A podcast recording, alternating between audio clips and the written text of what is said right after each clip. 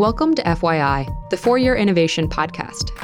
This show offers an intellectual discussion on technologically enabled disruption because investing in innovation starts with understanding it. To learn more, visit ark-invest.com. ARK Invest is a registered investment advisor focused on investing in disruptive innovation. This podcast is for informational purposes only and should not be relied upon as a basis for investment decisions. It does not constitute, either explicitly or implicitly, any provision of services or products by ARK. All statements made regarding companies or securities are strictly beliefs and points of view held by ARK or podcast guests and are not endorsements or recommendations by ARK to buy, sell, or hold any security. Clients of ARK Investment Management may maintain positions in the securities discussed in this podcast.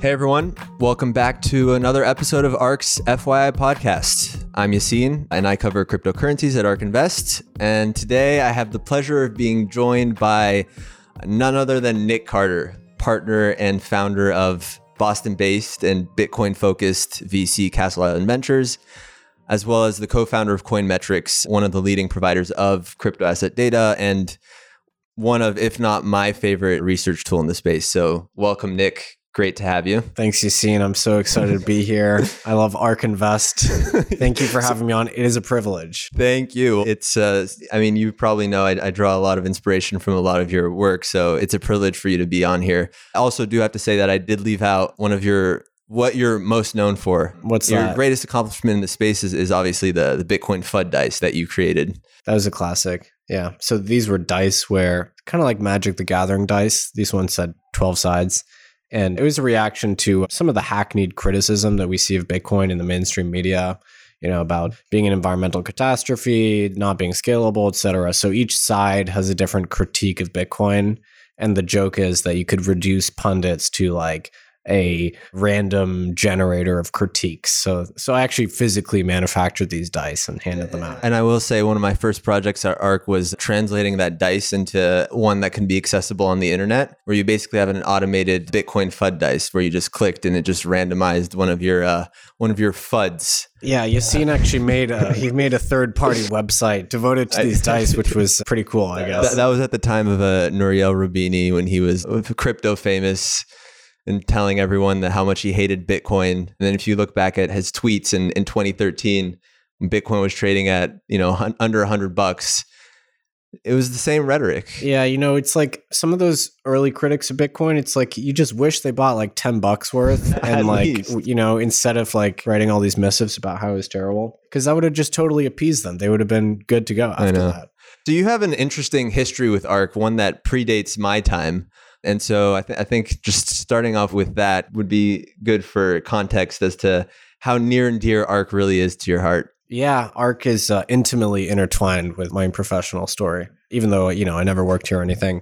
So, in two ways, actually. So, when I was in uh, business school, uh, University of Edinburgh back in 2016, I cold emailed Chris Burniske, who at the time was the ARK uh, Bitcoin analyst and I think I said something like, I love your paper on Bitcoin. He'd written, you know, he'd written a couple white papers on Bitcoin. One of them, which was really great, it was, you know, ringing the bell for new asset class, which is a great paper, which really held up pretty well. And I was like, I think this is great. I think some of the data is wrong, actually. you, push back on even, the data. So even then. Coinmetrics, that wasn't a thing either, right? Coin, well, Coinmetrics, well, we'll get to okay, that. We'll, we'll get, get, to, to that. that. And so yeah. Chris was like, yeah, why don't you like come to the office? Like, come say hi. And so I took the train, you know, from D or took the bus from DC. I was back on Christmas break or something, came to New York and I'd actually I got the time zone wrong because I booked the meeting when I was in the UK, and so I was five hours late to the meeting. So that's it's like pretty late, but okay, five hours late. I got an email from Chris like, "Hey, are you like still coming?" It was five full five hours late, and uh, and it was fine. Like he he's you know he's a very like chill guy. So and then I came to the Friday brainstorm session you know so i met kathy and brett which we still have even after all these years they still do yeah. so it was crazy because they just let you know my you know yeah. like a, basically a stranger like roll up to the session and like start brainstorming about bitcoin and stuff it was it was surreal yeah. and I, I was a total unknown at this time and then chris took me aside after I've never told the story before actually. Mm-hmm. And he was like, "Yeah, Nic, like I'm going to help you like make your way into the crypto industry. And keep in mind, at the time, I didn't realize there was a professional industry in Bitcoin at all. I was interviewing for like investment banking jobs. And then I wrote my thesis and you know, Chris actually kind of helped distributed it. My master's thesis it was about crypto asset governance. Mm-hmm. And then he eventually introduced me to Matt Walsh, who hired me at Fidelity for the crypto analyst job. So that was, I joined Fidelity in 2017 uh, awesome. to be their dedicated crypto analyst thanks to Chris, really. Well, oh, shout out to Chris if you're listening to this because my break into crypto, I will say, was also thanks to Chris, which is really funny. At the time, I was a junior in, in college and I was kind of a newbie to everything crypto related. And I recently had created a Twitter account and just followed kind of the, the big Twitter accounts and slowly kind of started to read his stuff as well. And I and I had reached out and I was able to kind of interview with Ark at the time when he had recently left. And think really the tipping point where I, I kind of was able to I would say distinguish myself as a potential candidate was it was 11 p.m. on a night and I opened my Twitter feed and there's Chris that tweets that there's going to be a book signing tomorrow at 7 a.m. the next day and it's 11 p.m. and I'm in Philly and the book signing is in New York and he's like, "Come if you're available or if you're in town." And I was like, "Okay, this is how I'm going to get the job. I got to go to that book signing." So you rolled up so to a I, 7 a.m. So book I, signing. I literally booked my train ticket for 5 a.m. for the next day. Go to the Barnes and Nobles on Fifth Avenue, and then introduce myself to Chris, saying like, you know, we've spoken, we had a, a chat, and that, that, was the first time I also met Kathy. And then from there, like the rest is history. But that was uh, that was something where it's like, who knows? Had I never opened that Twitter feed and had never gone to that book signing, we could have could have written a different history. So wow, that's it, some next level hustle right there. I don't know yeah. if I would have done that. Seven a.m. is also a very unsociable time to have I know. a book signing. And it was cold. It was like during the winter. It was freezing, signing. and we were waiting outside in line, but totally worth it. So I didn't tell you the second part yeah. of the story either. Yeah, so tell me the second part. So Coinmetrics, which was a business that I am a co-founder of. I had been running it as a research project informally when I was still in, in school. Okay. In school, yeah.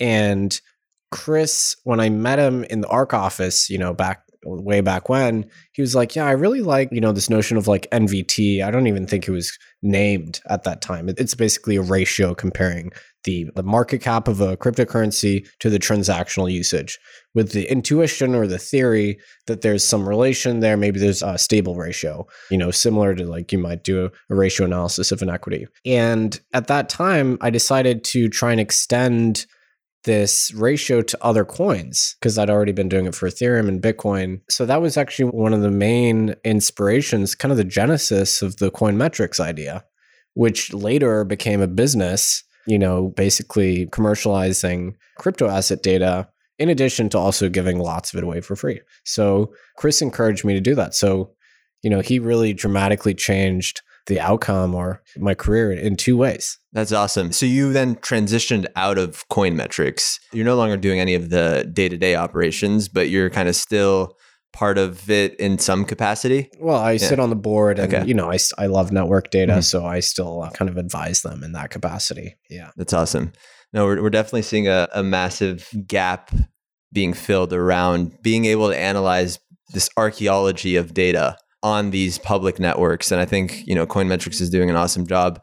I know with me, you know, I, I download the data files every couple of weeks, see if there's anything new that's changed, but definitely a growing need to actually look at the fundamentals and I feel like Coinmetrics is definitely at the forefront of that. So, well, I appreciate yeah. you saying that. I really do think one of the most beautiful thing about public blockchains is their transparency. Mm-hmm. And with a little bit of work, you can find out all of the kind of macroeconomic, relevant economic factors, you know, the equivalent of money velocity and GDP, and basically the equivalent of those macroeconomic variables. You can also look at them in the cryptocurrency world, even though it's still relatively primitive and we're still in the very early days of this analysis. And that's what we often say. Like, I think one of Bitcoin's most underrated properties is its auditability. Totally. And totally. and to then have a, a platform by which you can explore just how auditable it is, you can find some real gold pun intended. Yeah, I mean yeah. the blockchain, you know, people say it's just a database. Well, right. it's a, a, massively replicated database and I don't know if this is a bug or a feature. Some people consider it a bug because they prefer Bitcoin to be totally private. Right. But currently it's not. And so you can see all the supply is sitting on exchanges and in the hands of traders and moving around merchants. And it's my belief that uh, eventually, if we do derive a way to, you know, value or you, you know price these crypto assets, it'll be based on this on-chain data, which is really the pulse of these assets. And because you model them like these little mini economies, you know. I like that. I like that pulse. So I know we decided to record this podcast on, on a on short notice. Yeah, I gave uh, Yassine about 24 hours, uh, less than yeah. 24 hours of notice. You're, you're, I mean, so it wasn't actually that. He messaged me saying he's going to be in New York. And I was like, great, let's do it. and then a few hours later, he's like, sorry, man, actually, I'm not going to be in New York, so I can't do it. And I was like, all right, well, next time you're in New York, we'll definitely have to record a podcast. And then a few hours later, this guy's playing with my heart and he's like, no, actually, I'm going to be in New York. So finally, we're like, okay, let's do it. You're based in Boston. We're here in New York. This is a last second trip. This is also, I think, long overdue. So I'm, I'm definitely glad we're doing it, even if on short notice. There's a lot we can talk about, but in the spirit of how impromptu this meeting was, I basically just went through your recent tweets and found that one of them laid out four of your current obsessions. All right. And so I was like, perfect. Let's talk about that. What are you currently obsessed with, Nic Carter? Okay. Ooh, well, let me see. I am very interested in the kind of prehistory of digital cash. So all of those attempts to create digital cash that kind of failed, they came before Bitcoin. Because I really see Bitcoin as actually a culmination of many decades of effort as opposed to lots of people treat it like this lightning strike from the blue that came out of nowhere. And some people think of it as a very primitive system, think of it as the first of its kind. I actually think it's more appropriate to think of it as a culmination of a long, long process of experimentation and failure, you know, prior to Bitcoin. I think a lot of people don't fully grasp this notion of Bitcoin being that culmination. Something that like really when someone asks what Bitcoin's innovation is, and I think why people take so much issue with this whole blockchain revolution is because it's like not in any of the single technological components that what makes Bitcoin so innovative. It's rather a combination of technological components that previously existed yeah. Um, that kind of didn't figure out a way to put the puzzle pieces together to ultimately breathe life into the system that we now call Bitcoin. But you know, things like proof of work, things like, you know, just digital signatures, the public key cryptography, all of these notions of kind of distributed trust systems existed and there were failed attempts at creating forms of digital cash until kind of Satoshi came along and, and, figured out what the real solution was. And at the time when Bitcoin was uh, conceptualized and, and, issued to the world, most of the digital cash community was actually super disillusioned because they'd seen the failure of so many of these systems. So most of them, you know, many of them thought that it wasn't possible. This was just another one of those. I know, yeah, yeah it was another kind of yeah. like, yeah, hack job kind of thing. But yeah, as you say, like the components of Bitcoin, most of those innovations were decades old. So, you know, proof of work traces back to a paper from 1992, if I'm not mistaken. Mm-hmm. The notion of public key cryptography traces back to the 70s. A lot of the peer to peer technology Bitcoin employs was popularized in the early 2000s. BitTorrent and so on. So it's just the particular configuration, the way these things are all put together, which is the brilliance of it. And if you actually read the Bitcoin white paper, you'll see that that a lot of the predecessors, albeit failed, they were cited in the bibliography as citations. You have things like DigiCash and Hashcash. You have Wei's, B Money. Do you want to unpack any one of those that you find to be kind of particularly interesting or or relevant? Sure. So I think DigiCash is mm-hmm. a really interesting case study because in some ways it's similar to Bitcoin in that it relied on a well, DigiCash in particular relied on a specific cryptographic innovation, which was the invention of blind signatures by David Chaum in the late 80s. And he decided to productize it. He created a company, basically allowed individuals to send digital value in a way that granted them genuine anonymity although it required the use of a third party, basically a bank, essentially. And he was a real believer in transactional privacy. And he was very early to this concept. He knew that if, you know, digitized fiat or digitized cash emerged, it would be used in a rather dystopian way to surveil individuals and control their spending. So he was incredibly prophetic on that basis, way ahead of his time. And he decided to do something about it and created DigiCash, which was, you know, even before the internet was even a com- consumer phenomenon.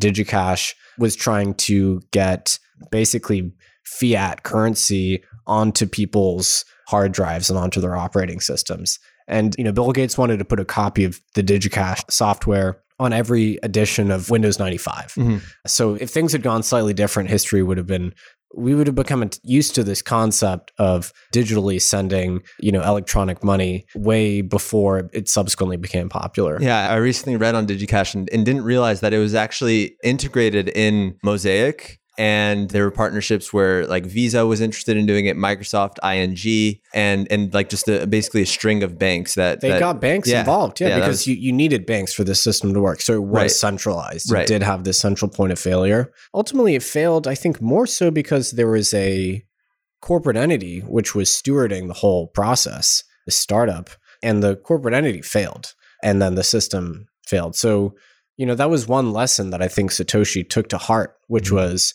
he even had a comment around this, you know, it's the centrally controlled nature of software protocols that doomed them. And you know, DigiCash, the software, the protocol was exposed to the failure of this entity and also to the fact that you needed banks to steward the system. So it appears that like the the real value proposition of DigiCash was more as like an alternative to surveillance based debit and credit systems more than it was like a store of value or a digital cash. yeah, because it had the same monetary policy as the dollars in Exactly, the system. exactly. And then ultimately it lost out to merchants of the day like Amazon just ended up using Visa. Yeah, uh, the simplest way I like to think about DigiCash is like you basically withdraw money from your bank account, except for it's just in digital form, right? It's like similar to how you dr- withdraw money in an ATM where you get cash and that cash is anonymous. There's real no history or trace of you kind of transacting with that cash. David Chaum's attempt was basically to translate that into digital form. Yeah, so it was literally digital exactly. cash. So it was literally digital cash. And then ultimately they went bankrupt, right? Is that yeah, the, okay? it went bankrupt. Yeah. Yeah. You know, some people would say DigiCash is a better example of digital cash than Mhm. Bitcoin is Mhm. because Bitcoin compromises a little bit on the privacy. Would you consider Bitcoin to be digital cash? And also, it'd be interesting if you could actually make this distinction, which I think a lot of people fail to make around the difference between, let's say, digital cash and what people call electronic money. Yeah, that's an interesting debate because I sometimes quibble when people talk about digitizing currencies like the dollar. To be frank, the dollar is, is mostly digital. But in my view, you know, Satoshi meant something pretty specific when he said Bitcoin was a peer to peer digital electronic cash system, right? With cash being something which is no one's liability, essentially. So when you hand a banknote over to your friend, I mean, I guess it is ultimately, you know, is it's a liability of the central bank system, but you know that transaction is final. Final settlement has occurred at that point, and that's actually one of the great things about cash. You know, there's no risk of uh, counterparty risk, and so Bitcoin is modeled to have that same extremely strong kind of property of settlement. Which, when you talk about a, a Visa transaction online, there's the revocability involved. You know, you can have credit fraud. So to me, that's kind of what cash means. And digital, you know, hmm. exists in, in digital form. Right, right. And then that's the an important distinction. It's almost like if you really try to understand the distinction, they're almost exact opposites of each other. Like electronic money is more like this control apparatus where you can basically it's like almost like a location log of being able to to track every single transaction whereas digital cash is really this system that kind of works independent of the underlying financial system where you can transact without while remaining anonymous where it is scarce where it is unique yet reliable where you can transfer it and transmit without some sort of single point of failure Yeah, and people sometimes miss when they talk about what the innovation is really with Bitcoin. Bitcoin's innovation is not digitizing value transfer. Mhm. It's, you know, because we've had digital representations of value for a long time. Most dollars in our economy are, are, you know, fully, fully digital. And it's only a small minority that are actually represented in physical banknote form. Bitcoin's innovation was the creation of a parallel monetary system entirely distinct from the one that we currently rely on and allowing final settlement to occur online which you know allowing you to convey value through communications channel with no counterparty risk basically so that is what didn't exist before Got it. So, are, are there other predecessors like pre Bitcoin that were kind of forms of crypto or di- we have the digital cash. I know you've also looked into kind of like the whole stablecoin era that predates Bitcoin and realized like, you know, we've actually had variations of the tethers of the world. If you want to dive into there and, and continue to become that self proclaimed Bitcoin historian that everyone likes to call you. I didn't proclaim myself that. You might be third party proclaiming proclaimed. me. Third party proclaimed. So people didn't call them stable coins Okay. back then. That word didn't really exist. But yeah, so everything old is new again, basically. So some of the two of the major kind of ideological predecessors to Bitcoin, I would say, were Liberty Reserve and eGold, which Mhm. were absolutely fascinating projects in their own right. And eGold in particular was begun in I think 1996. It was it became a popular way to send money online before PayPal came to prominence Wow. on the web. It actually preceded PayPal by about two years. And so eGold was basically this idea set up by this uh, basically libertarian, you know, kind of monetary theorist, Douglas Jackson, who was an oncologist before that. So he gave up a career in Saving in, lives. in medicine to do this because he became just transfixed by the idea. Basically, he wanted to take gold, you know, the nice monetary properties of gold, and turn them into a digital format. So basically, make gold portable and easily transmissible and so on. Turns out, you know, the government had a big problem with this actually. But this basically was a fully backed, gold backed stablecoin, essentially. So you would, you know, wire some money into the system, you would get a claim. So where where on- where did the system reside? Was it just you'd just go online because you said it started in the late so nineties it- or yeah, it was online. Okay. The gold, I don't exactly remember where it's stored. I mm. believed it was in a vault somewhere. Okay. But you know, this idea sounds very conventional to us today, but it was pretty radical at the time. for sure. So you had a claim on an you know on some grams of gold, and then you could circulate those IOUs, and it, the system was meant to be, and I believe it was uh, fully reserved, so fully backed. So kind of like a bank of yore kind of thing, except instead of being fractionally reserved, it was a full claim on on some gold. And when the Patriot Act was passed, the requirements for money transmitters became much more onerous and came to encompass this class of activity. And eventually, the founder actually, I believe, spent some time in jail or wow, was charged with uh, misdemeanor or felony uh, because this eGold found product market fit with basically fraudsters, not through any you know desire of the founders, but that's just the kind of people that wanted to use this uh, not very much KYC'd settlement mechanism online. This was also the case with Liberty Reserve, which was the same concept but with dollars backing it instead of gold. And so Liberty Reserve was kind of like a Tether analog, if you're familiar with Tether. And Yeah, if you want to explain tether, so Tether is basically an IOU which represents a claim for some dollars in a bank account, which circulates on various blockchains right now, Bitcoin, Ethereum, some others. It's been mired in scandal because the IOUs have not always been credibly backed. So at times it's only been backed by 74 cents on the dollar, which people don't like because the promise was that it would be backed plus 100%. equity though. Yeah, Yeah, plus uh, yeah. Dubiously backed. Dubiously backed, exactly. Tether is basically kind of a crypto euro dollar equivalent. So it uh, lightly regulated, Mhm. to put it euphemistically. so Liberty Reserve was the same idea, but it was you know created in the early 2000s. And the founders of Liberty Reserve also were, you know, kind of libertarians. They believed in this notion of monetary systems outside the purview of the state. And they actually did some serious jail time because, you know, I guess the Bank Secrecy Act prohibited what they were doing. Interesting. So, so like the common thread here is these were centrally controlled systems. There was that counterparty risk ultimately because there was an issuer. in the technological backbone of like the Liberty Reserves and eagles what was it based on? Well, nothing Yeah. too radical Okay. technologically. Yeah. You know, these were essentially banks that operated online All claims were basically beholden to the actual centralized issuer. to the issue, Yeah. which was the problem, Right. really. And Right. not until Satoshi came along was this problem solved, basically. and then to the ultimate demise of both was just crack down on Due from a regulatory standpoint. Yeah. Yeah, in both cases. So Bitcoin was able to escape this fate because in Bitcoin there was no single issuer.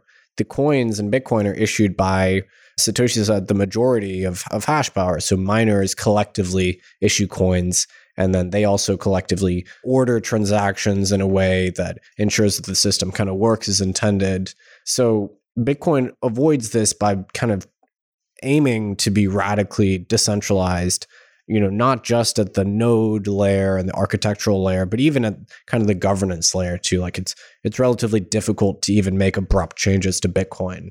I'm not going to claim that it's perfectly decentralized, of course, but it's sufficiently decentralized so far that it's avoided this kind of key man risk, you know, the the ability for the government to raid the offices of someone somewhere and shut the system down.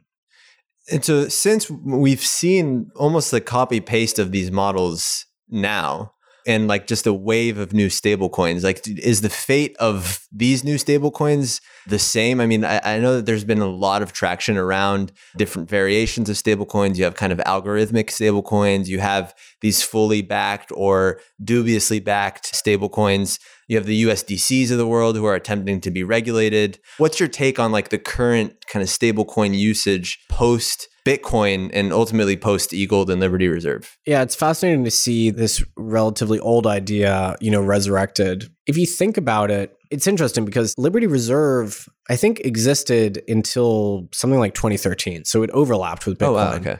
And you can go back and look at some of the online discussion and you know if you ran a business online and you needed cross jurisdictional payments which settled with you know uh, limited or no counterparty risk and you were for whatever reason you were frozen out of the traditional financial system you kind of had an option at that point. You could use liberty reserve which was still functioning or you could use bitcoin and people were like, well, why on earth would I want to use this volatile thing, Bitcoin? I don't want any exposure to exchange risk, so I'll use Liberty Reserve. So you can actually go back and look at some of these conversations, which was absolutely fascinating. I believe even Ross Ulbricht, who was the founder huh. of the Silk Road, posted about this. So did Liberty Reserve have like an analogous Bitcoin talk forum?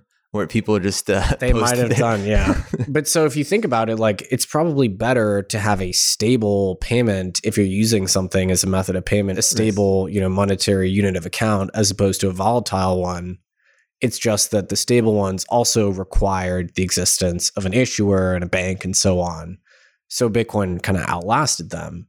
But it's always been a very seductive idea to take fiat put it in a digital form. You know, you have the nice stability benefits and then kind of untether it from the financial system and make it transmissible with very light or limited regulation. That's a very popular idea that has existed this whole time. Bitcoin kind of derailed that conversation because it was so powerful and, you know, grew so much and it was so exciting. But there has always been this demand for online transactions in a stable kind of value format. That's one of Bitcoin's unavoidable flaws, which exists due to this trade off it's made. It is volatile. You know, there's no getting around that. It's probably going to stay volatile for the foreseeable future. That's fine.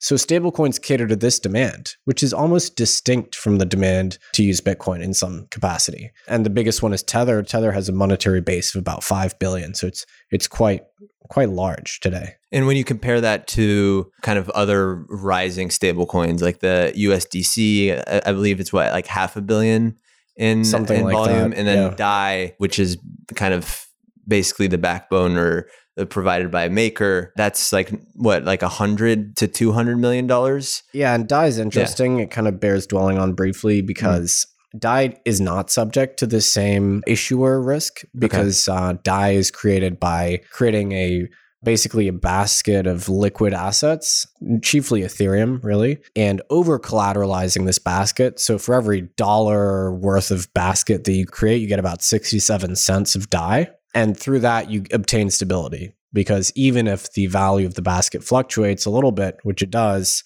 you know, in theory, it never declines too quickly as to completely destabilize the system. But, but isn't there still like arguably an issuer or administrator, even if it's like that a set of volunteers. Yeah, I, I, think that's one of the. Yeah, I mean, yeah, I, yeah. I, would argue that there effectively is an administrator. There are people that manage this contract. There's a foundation that manages it. Yeah, I mean, you, you could definitely argue that. I guess what I'm trying to ask is, do you think DAI is immune to regulatory crackdown? To a much greater degree than okay. the other stablecoins. Mm-hmm. However, it's a relatively inefficient way to create stable value. It's capital inefficient because it takes a dollar to make a tether or even 74 cents to make a tether. Mm-hmm. It takes a dollar to make a USDC because all you're doing is just wrapping right. dollars. It costs at a minimum a buck fifty to make one dollar worth of DAI. Not only a buck fifty, but a buck fifty worth of a crypto asset that arguably you're trying to appeal to the less adept at kind of using these systems to begin with. So it's like if you actually want to create DAI, you need to set some sort of collateral and that collateral itself you need to know how to access yeah that process yeah. is complex i will note that to be a user of dai you don't strictly have to be the creator That's true. those That's true. can be distinct entities but yeah. ultimately the kind of conventional fiat backed stablecoins mm. are more popular than dai could be the efficiency thing could be because they're simpler but so they've grown to be a really really large and critical part of the crypto economy for the most part they exist on ethereum so they mm-hmm. exist mm-hmm. as tokens on ethereum on the Ethereum blockchain. Interestingly, you know, quite a few analysts have noted this recently. Transactional value in the aggregate of stablecoins has eclipsed the value of Ether itself. Ether is the native unit on Ethereum. And so some people are starting to wonder are they actually replacing Ethereum as the transactional method on the Ethereum blockchain? Uh, so, like, is that cannibalizing it? Is this harming it potentially in some way? Could you argue that that potentially works in favor of Ethereum? It also could do because they are paying fees right. to use the blockchain. But I would say part of the Ethereum thesis was that Ether would be the transactional unit. That if you wanted to create a smart contract, you would have to lock up Ether, thereby driving the scarcity and, and potentially value accrual. This sort of interferes with that thesis in a way. So I don't know. It, it's something to consider in terms of a risk factor. Basically, the abstraction of the unit of transfer. I've always had a hard time kind of wrapping my head around what I think to be a paradox in what Ether's value proposition is in trying to basically encourage demand via usage versus ultimately becoming like a money where someone has kind of a willingness to hold it as a store of value. So does this kind of conflict with any of those narratives? Where I, I mean, I'm noticing in like the Ethereum camp where you know a few years ago the, the same people were saying you know ether doesn't need to be a money for ether to succeed are now saying that we need to figure out a way to create this monetary premium for eth as an asset yeah so the i would say the narrative definitely had a distinct shift you know that's not what's the word and rightfully so. Like, yeah, like yeah, I, I yeah, think of course. there, you know, there, there's no crime in, in oh, no, absolutely narrative not. shift. There, there, uh, are massive narrative shifts in, in, Bitcoin for sure. Your visions um, of Bitcoin piece. I mean, that's indicative of. Yeah, I chronicled well, the narrative shifts yeah, in Bitcoin. Absolutely. I would say when Ethereum was kind of marketed at inception, it was treated more as a, a gasoline to run the the combustion engine of Ethereum. You know, kind of a strained metaphor, or or a computational lubricant to make the system run and ether itself wasn't presumed to be a new monetary asset. And this is also reflected in the fact that the supply schedule is you know fairly idiosyncratic and has changed many times. So the ethereum kind of co-founders were not strictly optimizing for ethereum as a monetary asset in competition with bitcoin. However, over time, there was probably a bit of a dawning realization that probably, I would say, in part due to the work of John Pfeffer, who wrote a really influential piece arguing that for these assets to have you know long-term value the individuals using them had to treat them like a monetary asset, like a good that they wanted to hoard or hold for a long period of time, which is effectively how Bitcoin is treated. You know, people have a demand to hold the asset for kind of a non zero period of time. And there was a realization that if Ethereum was just used as this computational gas to service the system, people wouldn't stock up on it in anticipation they would just use it on an ad needed basis. And so then I believe there was a deliberate shift, you know, to optimize Ethereum for this kind of latter usage mode, to treat it more as a monetary good. What are your thoughts on Ethereum more broadly? Do you think that I'm curious because you don't really talk about Ethereum that much online publicly, and maybe I'm putting you on the spot, which is a this good thing. A trap, but this is definitely a trap. Tell me, what will it take for Ethereum to really succeed? What are your thoughts on you know the potential transition into proof of stake? Do you think that the kind of move fast, break things philosophy of Ethereum is to its benefit and what it's trying to accomplish? And I, I also want to like get your take on the progressivism of I would say blockchains more broadly that aren't Bitcoin? And could that lead to an ultimate demise, or is that something that is the only way to ultimately outcompete Bitcoin? So, first of all, I think that as with monies in sovereign currencies, it's likely that we have a winner takes most situation. Like if you look at, you know, the current financial system, something like 70% of it, international trade is denominated in dollars even when the counterparties aren't neither of them is the USA. So the dollar has an immense uh, network effect. And you could even say that monies are the ultimate network effect. You know, they're useful because everyone else finds them useful, right? So there's a bit of uh, kind of uh, recursion there. So I happen to think that Bitcoin has an enormous lead from that perspective in terms of financial infrastructure, people knowing about it, liquidity, of course, the sophistication of financial instruments built on top of it. From all those axes, it has a, a, colossal, colossal need. And I would say it acts as the crypto reserve asset as well, which I would say it's the, the dollar of the crypto financial system. That that can change. You know, the, the reserve currency in fiat land has changed many times over history. Uh, right now, it happens to be the dollar. Before that, it was the pound. Before that, maybe it was the franc. I, I don't know. Then, in terms of this progressivism idea, so it's very interesting because to to believe that Ethereum has a chance at unseating Bitcoin, most people that believe this tend to believe it for kind of technological reasons. So they would say, well, Ethereum is much more expressive. You can do a lot more with it.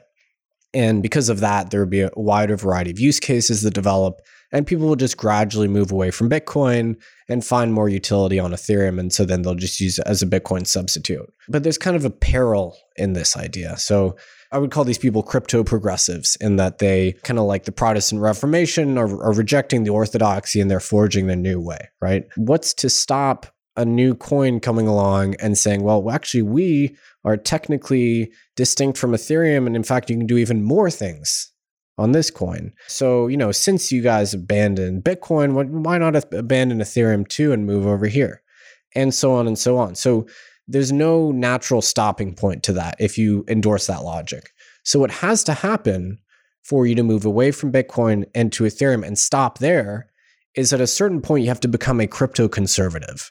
You have to change your philosophy from being a progressive to saying, well, you know, I, I've actually made my choice now. I like things the way they are uh, which we've seen it, it's happened. Yeah, I mean, we're starting to see that with Ethereum. Like yeah. it's this almost this slippery slope where it's like, okay, when do we say no? We can't be doing this. Let's yeah. just take the next kind of Ethereum killer to do this for us. So ultimately, like I, I think a lot of people like to say this, where you know, to Bitcoin's credit, a lot of the growing pains that that we've seen Bitcoin go through we're starting to see kind of the second and third uh, in attempts at kind of ultimately uh, seeding Bitcoin go through these same growing pains, the same kind of narrative shifts, the same priorities in kind of building out this network. And I think like, you know, Ethereum is a great use case for that. So I distinctly remember, uh, you know, with Ethereans, they used to say, you know, we have much more harmonious and better governance right. than Bitcoin. But of course, that was because the stakes were very low on Ethereum in the early days, whereas Bitcoin has always been embroiled in these pitched civil wars for the better part of a decade now. But then Ethereum itself grew up and the governance became much more difficult and contentious, which is normal because the stakeholder set grew.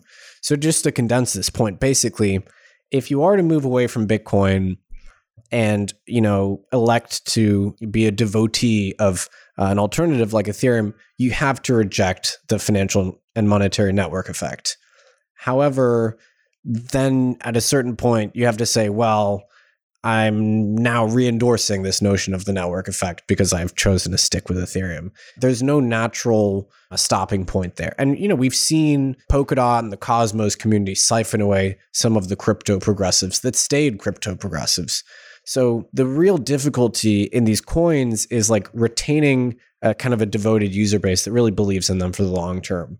And outside of Bitcoin, I don't know if we've really seen that yet. I honestly find this narrative to be so fascinating. And, and I want to touch on that point where what's really interesting to see is we're seeing kind of the same arguments for why Bitcoiners don't think that, let's say, like an Ethereum will replace Bitcoin, uh, primarily because of kind of the network effects that Bitcoin presents, and that technology alone is not enough of a value proposition to become the ultimate winner. We're seeing these same arguments now that Ethereum is saying about Ethereum killers, where it's like the next smart contract platform, there's no way. Look at Ethereum's network effect, look at the community that it's built, look at all the developer activity.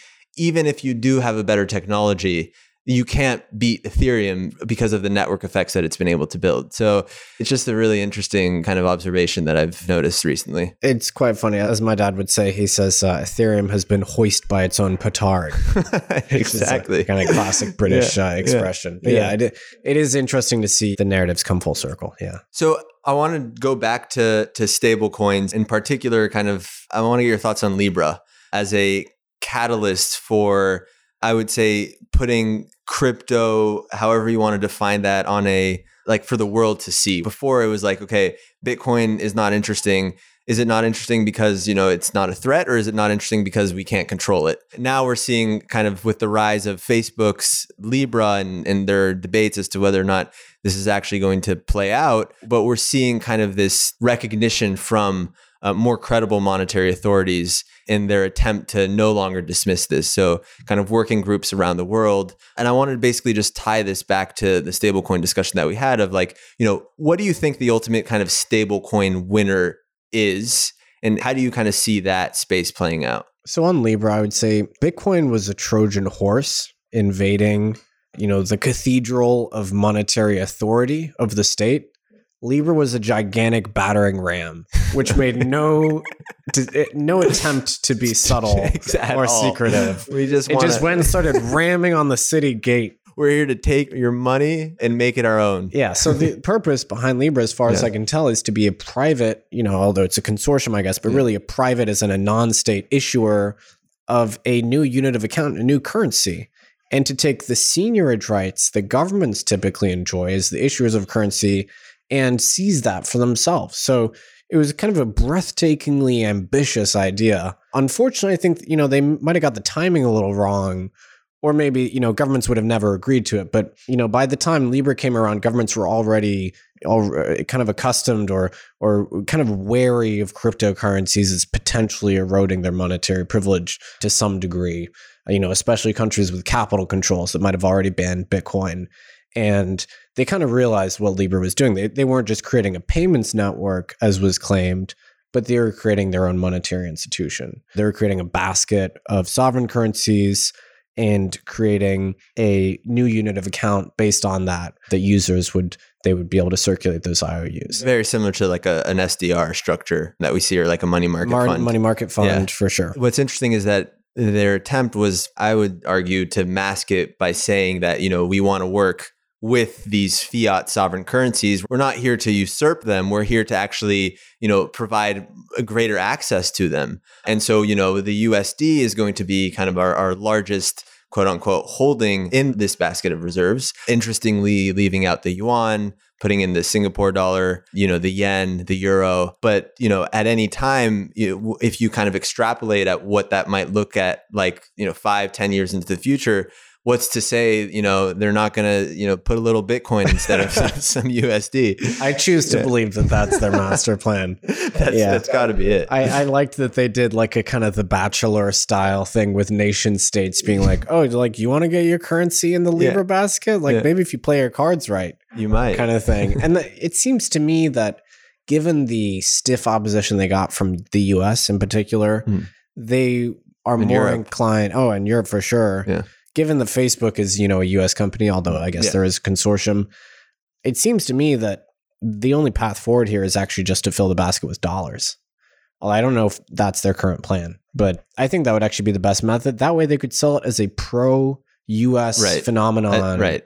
In that case, Libra would become a powerful tool for advancing US strategic interests abroad. Then the question becomes I mean, you're also seeing a lot of pushback from emerging markets where you'd imagine like this would be the most useful for the most useful people. It's it Libra is basically kind of like an emerging markets tool where, you know, if you don't have access to the US dollar and you have kind of very shady and fickle monetary policy, perhaps having some sort of digital representation that you basically have ownership of in the form of a digital dollar that might add a lot of value. But we're seeing a lot of pushback there. Like you know india recently came out and said you know there's no way we're having a facebook libra. I believe colombia said the same thing. So it's like how do you see this playing out between yes this might be in the interest of the us if libra ends up doing 100% usd reserves and like uh, whether or not this is actually going to successfully be adopted in the markets that need them the most Yeah, I mean, Bitcoiners like to trash the US dollar and the Federal Reserve. The dollar is way more stable and depreciates far less than virtually every other sovereign currency. So, you know, the only reason that the dollar hasn't dollarized every country on earth or every kind of smaller country with maybe a less uh, sophisticated, you know, central bank or just generally uh, less ability to retain monetary discretion. The only reason that hasn't happened is because states exert local monopoly over currency, right? right? So they, by law, insist that their citizens and their corporations and firms use their local currency, often to the detriment of their own citizens, right? Because many countries have inflation rates in the double digits, right? We don't have to name them. There's plenty. I mean, I, th- I think this is a, a, great seg to another one of your obsessions, which is exactly that the, the dollarization in emerging markets, where we're kind of seeing this bottom up grassroots movement of people basically transacting and exchanging goods and services for a dollar. So if you want to unpack kind of the perhaps the history of the dollarization in kind of these emerging markets and the implications there. Yeah, and I think if governments didn't have this ability to monetize monopoly rights over currency, dollarization would be much more widespread. Mm-hmm. Mm-hmm. Uh, because in many cases, it massively increases welfare of citizens who have a device to actually have genuine savings in. I know, you know, many Americans will listen to this and think, well, actually, you know, 2% inflation is horrible and and it forces Americans to, you know, play the stock market and so on, which I have sympathy for. But you compare the dollar's rate of depreciation with any of these other marginal sovereign currencies, and it's and people overseas in many many countries consider the dollar to be hard money, right? So we've had some of these historical dollarization events. And interestingly, people sometimes think of dollarization as a top-down phenomenon where the government declares the dollar to be a monetary standard in order to arrest, you know, hyperinflation, which is what happened in Zimbabwe. It was a top-down phenomenon. But there are case studies, there are examples in history where it's a bottom up phenomenon where collectively the citizenry they allocated their assets you know they f- flowed out of the local sovereign currency into dollars. They had to get their hands on dollars in the first place which wasn't the easiest thing in a world where dollars came in the form of cash physical bills. But there have been instances where this bottom up dollarization has occurred and then the government the local government has then capitulated and said, okay, since now you're actually accelerating the rate of inflation for this for our local currency by you're all selling it and increasing the velocity, which is catastrophic for the value. Okay, we'll capitulate and you know we'll set dollars as the effective standard. So this happened in Ecuador, for instance. You know, it was a bottom up. So uh, the economist Larry White he called this the dollarization popular you know? It's a good it's a good spanish accent i'm not gonna lie. That's right. So ecuadorian citizens in response to inflation in the ecuadorian uh, sucre i believe they chose to exit for dollars and this was possible because ecuador was exporting a lot of oil to the usa so they had kind of dollar denominated revenues coming in anyway so there was an availability of dollars locally. And after a while of doing this this caused the inflation in the sucre to get worse and so then Ecuador capitulated and said, okay, fine, dollars is the effective standard. And after that, you know, inflation calmed down a ton because now they're indexed to the monetary policy of the dollar. Growth picked up. The lack of exchange risk meant that foreign direct investment increased because there wasn't a worry that your capital assets were going to be indexed to some super volatile or inflationary foreign currency. So this actually caused an increase in investment and people were able to take out long dated mortgages and loans without that uh, duration risk uh, effectively. So you know, this really improved Ecuador's uh, outcomes here. Another case where this happened was Cambodia. Cambodia had a dollarization event, which was also bottom up. In the wake of the uh, the Khmer Rouge kind of conflict, the UN had an enormous peace mission to Cambodia, and this brought in a ton of resources, many of which were dollar denominated, lots of aid, and lots of investment. And so there were, this country was suddenly flush with dollars. And this actually caused the citizenry to abandon the local currency and adopt an effective dollar standard. So about 90% of bank deposits in Cambodia are dollar denominated, even today. I, think that's fascinating. It's particularly your point of like how, you know, the dollarization cases that do work aren't set by the policymakers. It's really like a bottoms up movement chosen by the people, and then policymakers effectively capitulate. Don't you love it? I mean, they're allocated, they're voting with their assets, Yeah. and it's Yeah. kind of a revolutionary movement. Just to provide context, what would the country, particularly like the government's objection to dollarization, be? So Why wouldn't they want that in the first place? they lose monetary independence. Right. So there's a this belief in economics mm-hmm. that you can use monetary policy as a lever to control the economy. Of course, many Austrian or economists or Bitcoiners would say, well, you don't really gain any meaningful power. You can just kind of change things in the short term, but you can't, you know, alter the business cycle or anything. But yeah, you certainly lose monetary discretion. You are totally exposed to what the US Federal Reserve is doing, which means that if it loses its mind and and stops being independent and maybe if you know uh, Bernie gets elected and we get you know modern monetary theory then maybe the dollar is actually going to become much more inflationary than it is today right. uh, and so you know potentially other countries don't want to be exposed to that I think that's the biggest kind of pushback to your earlier point about you know the U.S. being extremely stable and, and seen as the store of value. Certainly, it is, and it's likely to be for the foreseeable future. it's relative It's exactly It's It- one. It's all relative. I think it's binary in terms of like where the decision making comes from, right? Where it's like some of these countries that previously experienced hyperinflation, you could argue 15 years prior to them experiencing hyperinflation, they had the same arguments of you know where we were relatively stable, we trust our monetary authorities, but you know again with things like these, I, I find them to be a slippery slope. And so that's it's interesting to to kind of note out as well. the us has historically had very stable institutions and Relative, the of course. world yeah. has had a large capacity to absorb a lot of dollars because there is near endless demand Yeah. for dollars. And the US Fed has historically been rather independent. This may be changing. Perhaps we'll see. There's a lot of talk about the dollarization in the Bitcoin community. There's there's talks, and I bring this up sometimes around potential Bitcoinization, where it's the effectively the exact same thing. Where there's an argument to be made that you know Bitcoin could act as this currency demonetization catalyst, precisely citing the reasons that you cited around you know inflation more broadly will cause a loss of monetary, like a loss of confidence in monetary authorities. You basically have your middle class that converts their savings from the the fiat into some sort of crypto likely bitcoin then businesses effectively demand bitcoin like we saw with the dollarization instead of fiat that obviously is not doesn't bode well for monetary authorities because of the rise in, in velocity which effectively further accelerates inflation and then you have kind of basically your fiat debt load increase massively as a function of this inflation until you're basically unable as a banking service to custody any new assets. And then you fall into this trap of like, okay, there's a parallel economy that has emerged from the bottoms up purely as a function of people demanding something that isn't the local currency. What are your thoughts on that? Because you also mentioned that, you know, access to the US dollar in these emerging markets is difficult just because, you know, not only is it physical, but also there are strict capital controls in a lot of these emerging markets. Do you think that Bitcoin, ha- assuming like independent of its volatility, is there potentially a better chance or is there a more viable option to see kind of this Bitcoinization?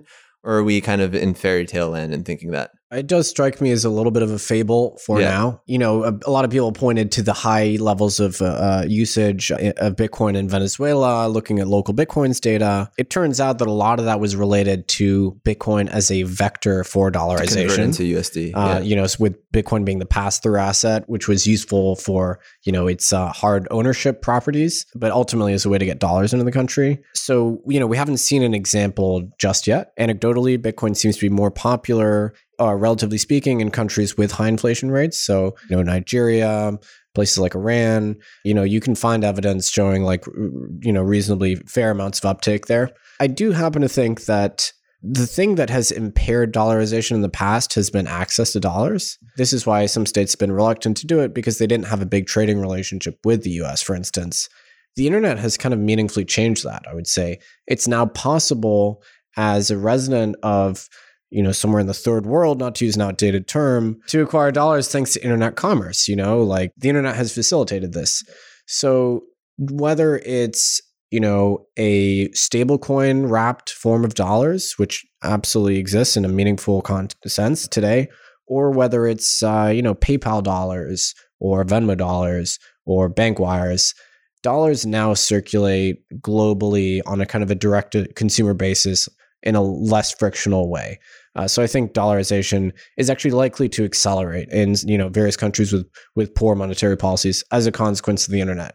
Now I think stablecoins have the potential to really accelerate this in a significant way because remember you know like PayPal and Venmo you can't use. I don't think even you can use Venmo outside the U.S.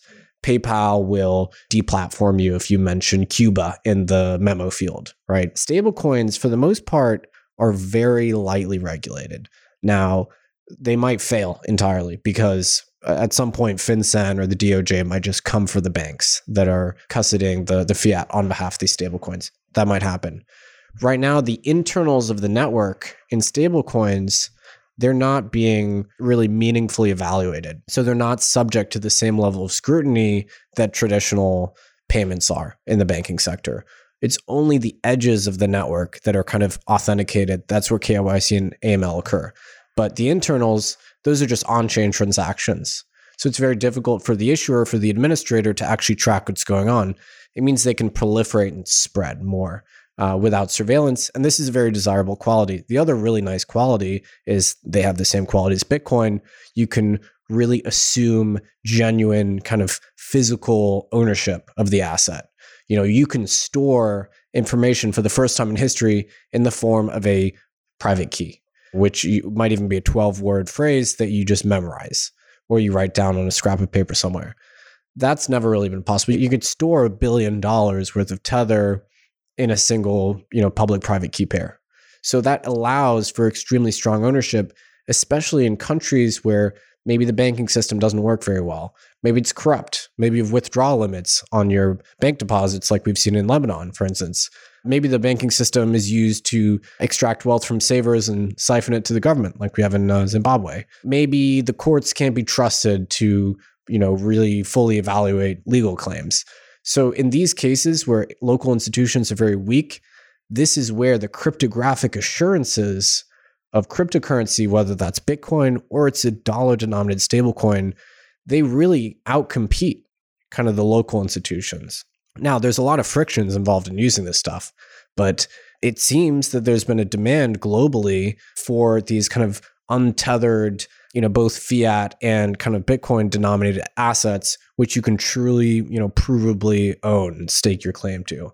So that's a pretty new phenomenon, I would Absolutely. say. Like if you look at the predecessors to Bitcoin, this was not present. I mean, you still had a claim that was dependent on a third party that in existence and being benevolent, not deplatforming you. To a certain extent, you still do rely on that with a stable coin. Yeah. Like you still, to a certain extent, have to trust that, you know, Bitfinex is not going to crap the bed. You know, what's interesting yeah. is what I've heard from traders, yeah. especially in traders in Asia, is that they do kind of an informal counterparty assessment. Okay. And then they actually prefer Tether to something like USDC. USDC is administered by the kind of Centre consortium, which is yeah. Coinbase and Circle.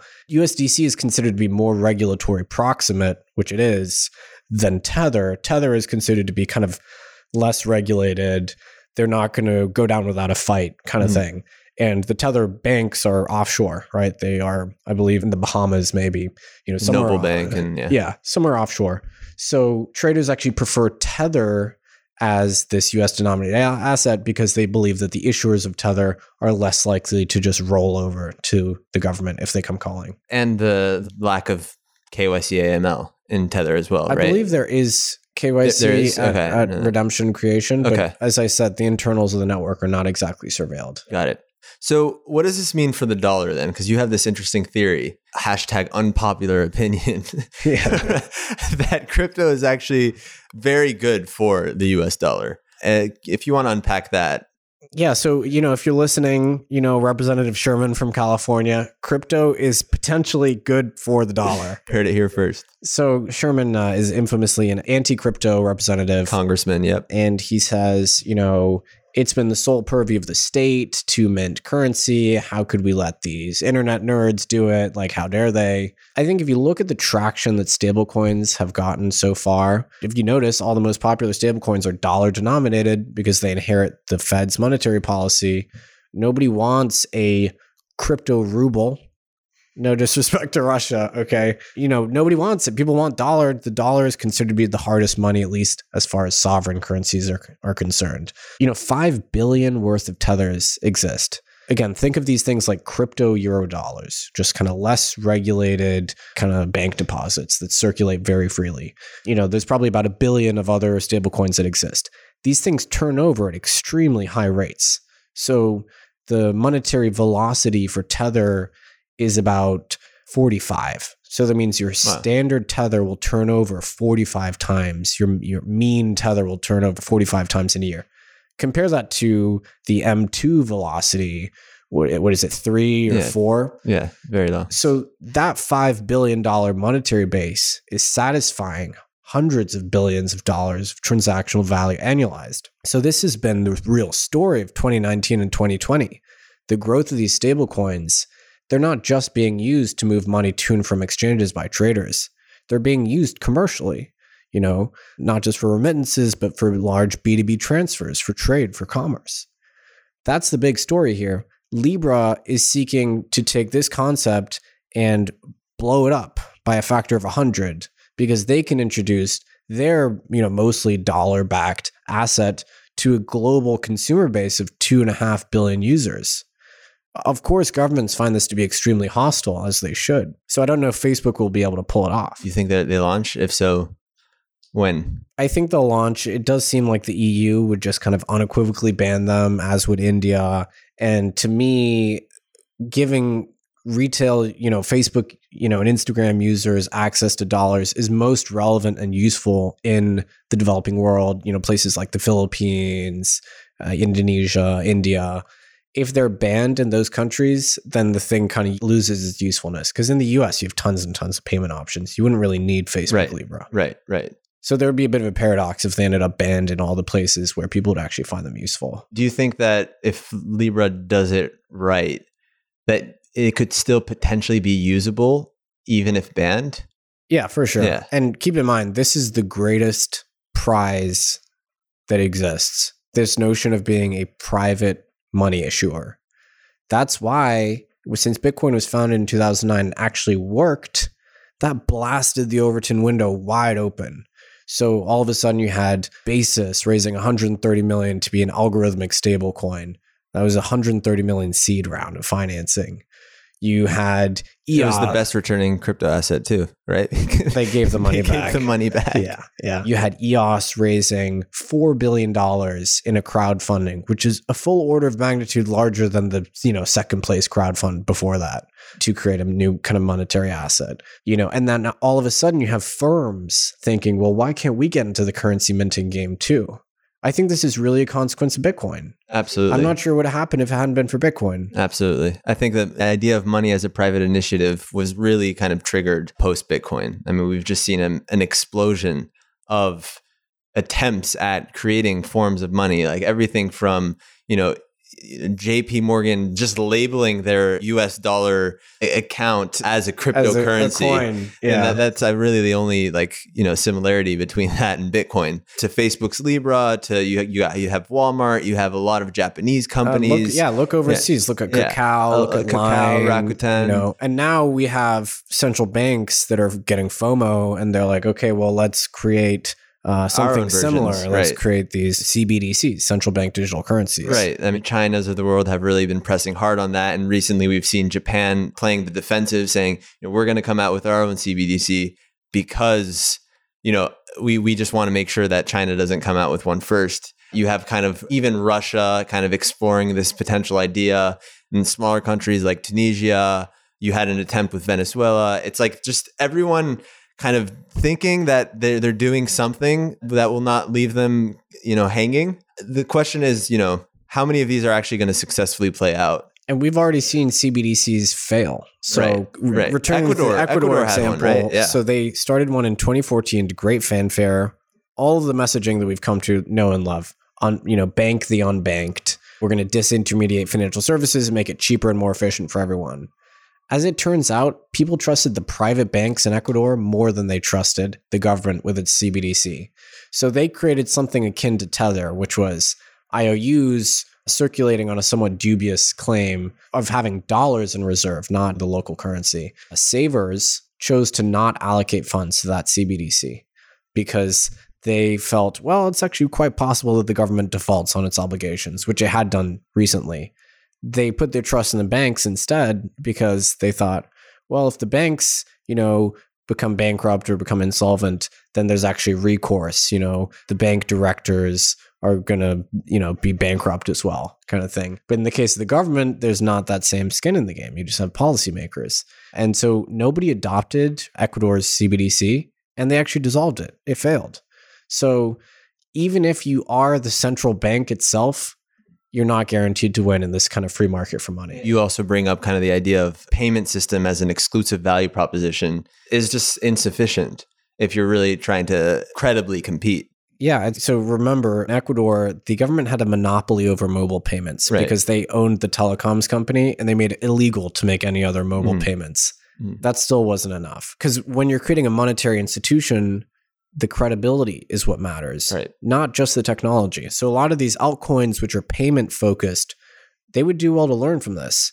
It's not just the technology, it's whether you have a predictable or credible monetary policy Right. whether you know there's anti-fragility whether there's robustness in the system and the history of altcoins trying to chase this payments use case has been a history of dismal failure so uh, you know i'm not really optimistic that you can take a technology first approach to the problem i think you really do have to optimize for institutional credibility I'll also add uh, one last point. What's really interesting to see, especially post the Libra announcement, is you have all of these kind of regulators and these working groups and these kind of congressional hearings around how we're going to stop Facebook and Libra when kind of Bitcoin is rarely, if at all, ever mentioned in these discussions. And yet you can argue that like the real most legitimate threat is something like Bitcoin. Do you think that's a function of like their their own ignorance of like you know we don't want to really look at Bitcoin because we have like this this neck to choke, or is it more like we don't really understand the actual implications of Bitcoin, and even if we did, there's nothing we can do about it. So let's just try to focus on number killing number two. I would describe it as a learned helplessness. So, you know, just recently you had Andrew Yang, who was interviewed by Joe Weisenthal on Bloomberg. He said you couldn't stop Bitcoin if you wanted to. Just today, you had Representative Emmer, Mhm. I believe, from the House saying, paraphrasing, Bitcoin can't exactly be stopped, uh, even if you tried. And he actually recommended that people read this book, The Age of Cryptocurrency by Paul Vigna and Michael Mhm. Casey. Oh, I see This that. is in a one, yeah. congressional hearing today. Yeah. So the policymakers that are smart and have done their homework have learned that Bitcoin was configured in such a way as to be nigh unstoppable. As far as we know, it's pretty difficult for anyone to shut it down. Even a nation state, a hegemon like the US with kind of unilateral strategic and military power over the world. It seems to be the current consensus in Congress that you can't just unilaterally shut down Bitcoin. And that maybe is enough. They're clearly much more focused on these corporate monies like Libra. So it might have been enough. All right. Well, interesting to see this play out in real time, though. I I find we're we're very lucky to have kind of this front row seat on the shifting narratives from the outside view on what the implications of all this really are. I know that you do have a, a plane to catch to Boston tonight, right? Yeah. But if you have any kind of final thoughts, also, where can we find you on the web? Well, you can find me on Twitter. It's Nic underscore underscore Carter. That's two underscores. Two underscores and, and NIC. No, no NIC. K in the in the Nic either. The K is redundant. Why do you need a K? The C already does a plenty good job. So my firm is Castle Island Ventures. We're a you know public blockchains focused venture firm. We invest in equity, not the coins. Uh, yeah, Coinmetrics is also a startup uh, I'm associated with. Plenty of economic, free economic data on how blockchains work and and which ones actually have usage. I would also urge every listener to read everything that he's published on Medium as well. You know, over the last few years, he's had some seminal pieces about Bitcoin and cryptocurrencies more broadly. Uh, this was actually only three of the four current Nic Carter obsessions that I was able to pull out. What was Uh, the last one? The last one was, let's see, seedless mobile wallet setups. Oh yeah, so this this resolves a really critical problem, potentially resolves a problem that we have, which is storing value as information because people would lose their seeds. They would write down these words and they would lose it. So hopefully, you know, there are some startups that are now, now, now this. this is for Peter Schiff in particular. You know, now Peter Schiff can no longer complain that he forgot his password and can't unlock the Bitcoin that he bought a few years ago, and just now they're just completely lost in, into the abyss. But this leads us to a deeper point, which is Bitcoin was a $100 billion incentive to develop better techniques for storing cryptographic secrets And now we're seeing it in a user friendly way. And it seems like after a full 11 years of this thing being around, we're finally getting around to better key management techniques. I I look forward to seeing how that plays out. Did you mention Zengo as one of them? Yeah, I've been using Yeah. Zengo. They're quite Yeah. good. I just recently came across them. I, I gonna take a deeper look. In any case, Nic, thank you so much for your time. Thank you for stopping by on such short notice. These are always a pleasure, and I imagine this to just be the first of many conversations that we'll be having. Well, thanks so much. I'm truly privileged to share a podcast with Elon Musk. So There you go. yep, you're amongst a, a group of some of the the smartest guys in the space. So, I think there's a lot of Bitcoiners that are also Tesla fans and vice versa. and vice, there's a lot of Bitcoiners that aren't Tesla fans either. Yeah, I'm. I don't know if I'm a Tesla fan. I, if you're listening, Elon, I'm. I'm sorry. Uh, but yeah, this has been absolutely fantastic. Thanks so much for having me on. Thank you, Nic. ARK believes that the information presented is accurate and was obtained from sources that ARK believes to be reliable. However, ARK does not guarantee the accuracy or completeness of any information, and such information may be subject to change without notice from ARK. Historical results are not indications of future results. Certain of the statements contained in this podcast may be statements of future expectations and other forward looking statements that are based on ARK's current views and assumptions and involve known and unknown risks and uncertainties that could cause actual results, performance, or events to differ materially from those expressed or implied in such statements.